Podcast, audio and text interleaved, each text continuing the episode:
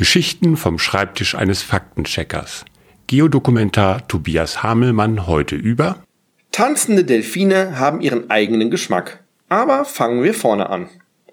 Wenn sie ein Delfin sind und vor der Küste Australiens leben, tanzen sie auf gar keinen Fall auf ihrer Schwanzflosse. Ist völlig aus der Mode. Total zweitausendzehn. Zu der Zeit haben das eine ganze Menge Delfine dort gemacht. Den Tailwalk. Den kennen Sie sicher aus Delfinarien. Der Delfin steht senkrecht aus dem Wasser raus, tanzt auf seiner Schwanzflosse und bewegt sich dabei nach hinten. Eine in der Natur völlig überflüssige Showeinlage, die den Tieren eigentlich in Gefangenschaft beigebracht wird. Warum also tanzten wilde Delfine in einer Region im Süden Australiens dieses kleine Kunststück? Die Erklärung der Forscher zeigt mal wieder, dass nicht nur wir Menschen Spaß an vermeintlich sinnlosen Dingen haben.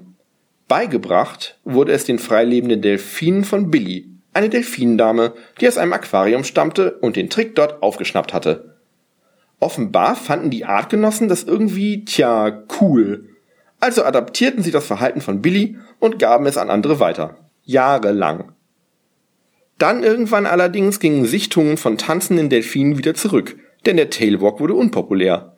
Immer weniger Tiere stiegen aus dem Wasser und führten vor, was sie Cooles können, wenn sie wollen. Für die Wissenschaftler war das alles sehr interessant. So zeigte sich schließlich soziales Lernen in einer Gruppe von Delfinen. Und auch, dass manches Verhalten wieder, naja, eben total out werden kann. Was jetzt gerade in Südaustralien der heiße Scheiß unter den Delfinen ist, keine Ahnung. Irgendeine neue Vorstellung, die ganz sicher wieder ins Wasser fällt. Jeden Dienstag und Freitag erzählt Herr Faktencheck eine neue Geschichte.